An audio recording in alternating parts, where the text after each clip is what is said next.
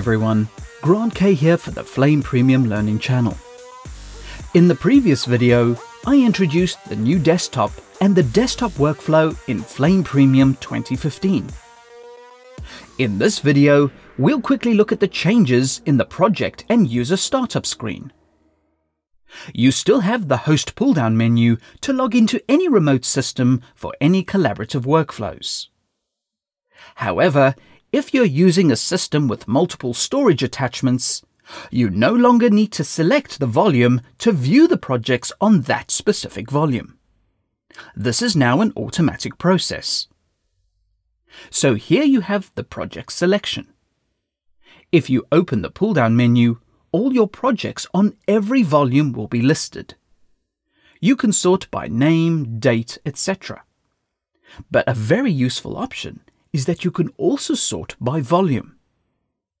In the pull-down menu, you can see the volume to project association as well as a logical sorting order. Creating projects in previous versions of Flame Premium and Smoke Advanced, you would have to have chosen the volume, opened it, and then created the project. In this version of Flame Premium, you choose the volume at the same time as you set up the project in the project creation window. This gives you better visibility to see where your projects will be created. You will also note that the layout has been tweaked for better clarification. But all the relevant options from the project creation are still here. And because you choose your project volume in the project creation window, there is another change I would like to point out. When you return back to the main startup screen, you will now find an explicit workspace selection pull-down menu. As a reminder, each project starts off with one workspace environment. This is normal if only one system is working on a single project. As you start collaborating with other systems, each system will have its own workspace tied into the project. However, using the workspace selection, you can log into any of the workspaces within the project and access all the associated work. We'll talk more about collaboration in a later video. For now, you have a clear and concise indication as to what project you are using, as well as the workspace that will access the project. The next topic I'd like to briefly discuss is the user profile.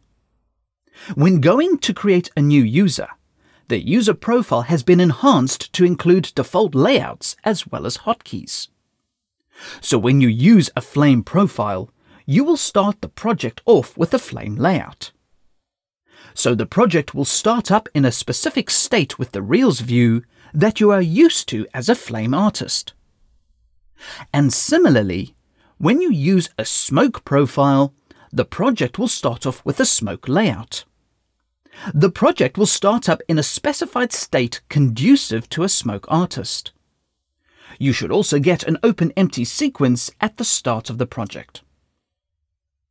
Because these are default settings, every new project you create with your user will have the matching layout. Finally, here are some new housekeeping tips. When looking at the project selection, you can also sort by software version. What is really useful to know is that you should be able to convert projects as far back as version 2008 to the 2015 version. The other small functionality that has been added is that you can now delete projects from older versions. This means that you do not have to have multiple installs of the software to be able to clear out any old projects.